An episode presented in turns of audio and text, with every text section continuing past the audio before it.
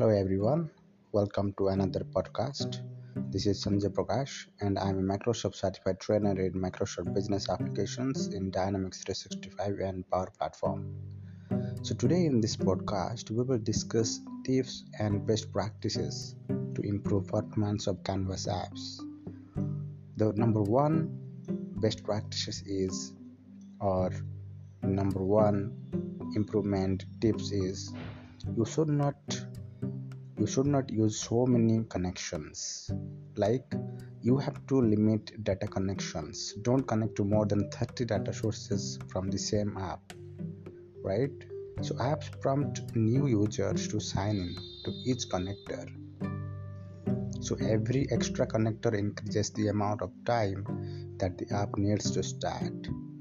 That's why the gist is do not connect to more than 30 data sources from the same app this is the best practice you have to follow. Number two, limit the number of controls. Don't add more than 500 controls to the same app. This is obvious that if you add more controls on your page, then the load will be heavy, right? So the app will take uh, the app will take much time to load it, right? So Power Apps generate an HTML document object model to render each control. So this is the background concept, right? So the more controls you add, the more generation time Power Apps needs. Number three, optimize the onStart property. Whenever you write something on start property of the application, use the clear collect function to cache data locally if it does not change during the user session. Also use the concurrent function to load data sources simultaneously. So this can cut the amount of time an app needs to load data in half. So that's an important thing to take into consideration while working with onStart property. Number four, cache lookup data. When we are working with lookup data, we should cache the data items. Use the set function to cache data from lookup tables locally to avoid repeatedly retrieving data from the source. This technique optimizes the performance if the data probably won't change during session. So cache lookup data wisely. Next, avoid control dependency between screens. The point here is to improve performance, the screens of an app are loaded into memory only as they are needed.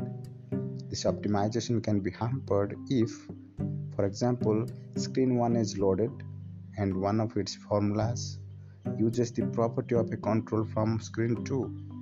Now, screen 2 must be loaded to fulfill the dependency before screen 1 can be displayed.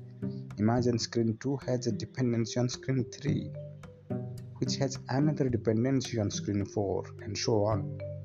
This dependency chain can cause many screens to be loaded.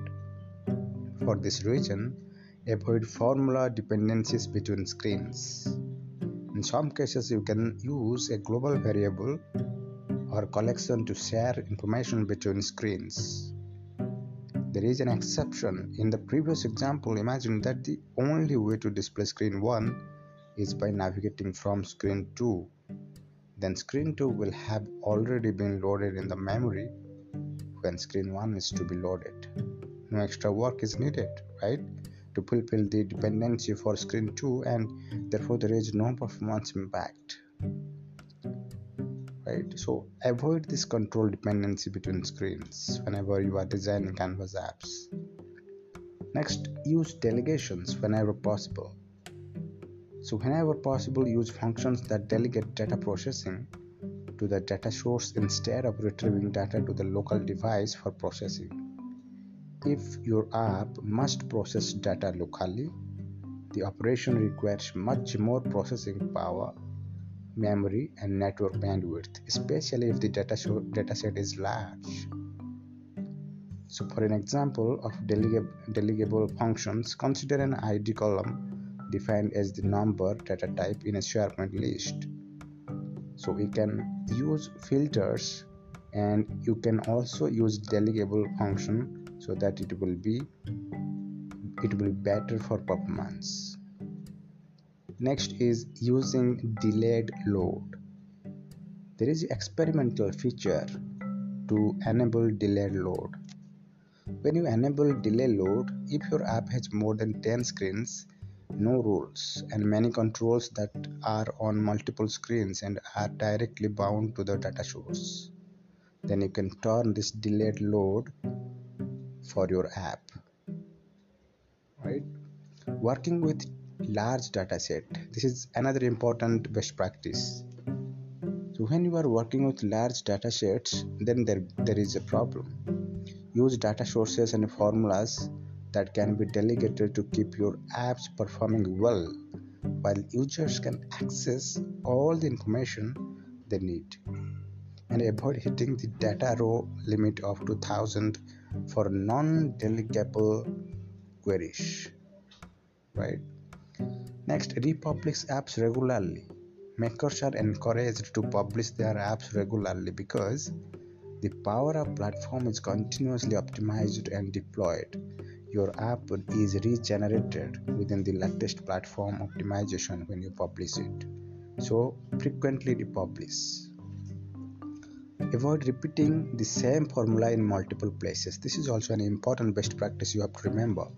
If multiple properties run the same formula, consider setting it once and then referencing the output of the first property in subsequent ones. For example, don't set the display mode property of controls A, B, C, D, E. There are five controls.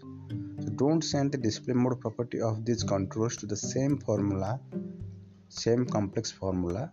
Instead, set A's display mode property to the complex formula, set B's display mode property to the result of A's display mode property, and so on for C, D, E. That means you just avoid repeating the same formula, rather reference the one property of the of the control to others. Next, enable delay output on all text input controls.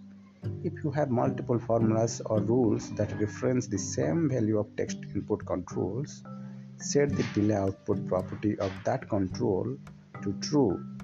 The text property of that control will be updated only after keystrokes entered in quick succession have stopped. The formulas or rules won't run as many times and app performance will improve. Next, avoid using form.updates in rules and formulas.